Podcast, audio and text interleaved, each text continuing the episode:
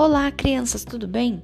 Bom, hoje farei a correção dos exercícios anteriores da semana passada. Na semana passada, eu solicitei que vocês realizassem os desafios 6, 7 e 8. O desafio 6 é a composição do nosso sarau, então faremos isso na aula ao vivo. O exercício 7, ele diz assim: Agora você vai ler um poema de um poeta português chamado Fernando Pessoa. O poema é, tem como título Havia um Menino. Vocês deverão fazer a leitura para responder as questões. Então, dê um pause na, no áudio e faça a leitura do texto, ok? Agora que você já leu o texto, vamos responder as questões. Ah, sobre o que esse poema trata? Então, o poema ele fala sobre um menino que vestiu um chapéu com um caracol, ok? Anote aí. B. Como você já viu, no poema o poeta brinca com as palavras. Explique a brincadeira que o autor faz com a palavra caracol. Então, no poema, ele brinca dizendo que o caracol, na verdade, é o cabelo, ou seja, ele faz um trocadilho. Questão C. Localize no poema e copie a seguir os versos que fazem o leitor acreditar que o caracol é um animal. Então, os versos que podemos é, pensar que o, o, caracol é um animal é no, no trecho, no verso em que diz tinha um caracol, ou no outro verso que di, em que diz o tal caracol. Então, anotem esses versos aí. Questão D. Localize no poema e copie a seguir a estrofe em que o autor revela que o caracol é o cabelo. Então, o momento que o autor revela que o caracol é o cabelo, é o último, a última estrofe, em que diz assim: Mas era, afinal, impossível tal, nem fazia mal, nem vê-lo, nem tê-lo, porque o caracol era do cabelo. Então copie toda essa estrofe na letra D. Combinado? Letra E. Observe a palavra em destaque no verso, nem vê-lo nem tê-lo.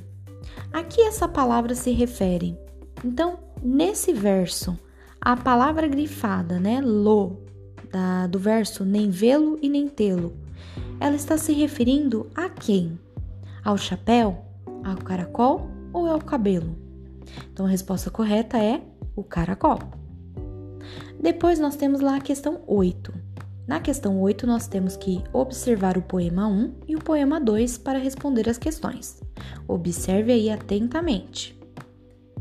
Agora vamos responder as questões. A. Qual a principal diferença entre os poemas que você leu nas atividades anteriores e esses poemas de Sérgio Caparelli? Então a diferença são as imagens. Nas anteriores, né, nós vimos que há várias palavras, várias é, é, frases é, organizadas em versos e estrofes. Então a diferença são as imagens que nos poemas do Sérgio Caparelli contém e já nas outras anteriores elas estão organizadas em versos e estrofes, ok? Essa é a diferença. B. Nesses poemas, as palavras formam figuras. Quais são? Então, nós temos ali a figura de um jacaré e a de um gato. Então, responda aí na questão B. C. O título do poema 1 é Jacaré Letrado. Por que, que você acha que ele tem esse título? Bom, provavelmente tem esse título porque quer dizer que o jacaré sabe ler. Então responda aí na questão C. D. Por que, que o poeta usou a palavra rom no poema 2? O que, que ela sugere? Então, de acordo com o título do poema, que é Canção para Ninar Gato com Insônia, insônia rom é um, um, um som que os gatos fazem. Com o título do poema, podemos sugerir entre essas, essa palavra e o título que o autor está querendo dizer que é um tipo de música para fazer os gatos pegarem no sono, ou seja, aqueles gatos que não conseguem dormir. Então, provavelmente seja isso. Faça a anotação na letra D. Então, escreva assim: sugere que cante essa música para os gatos sem sono ou seja, com insônia.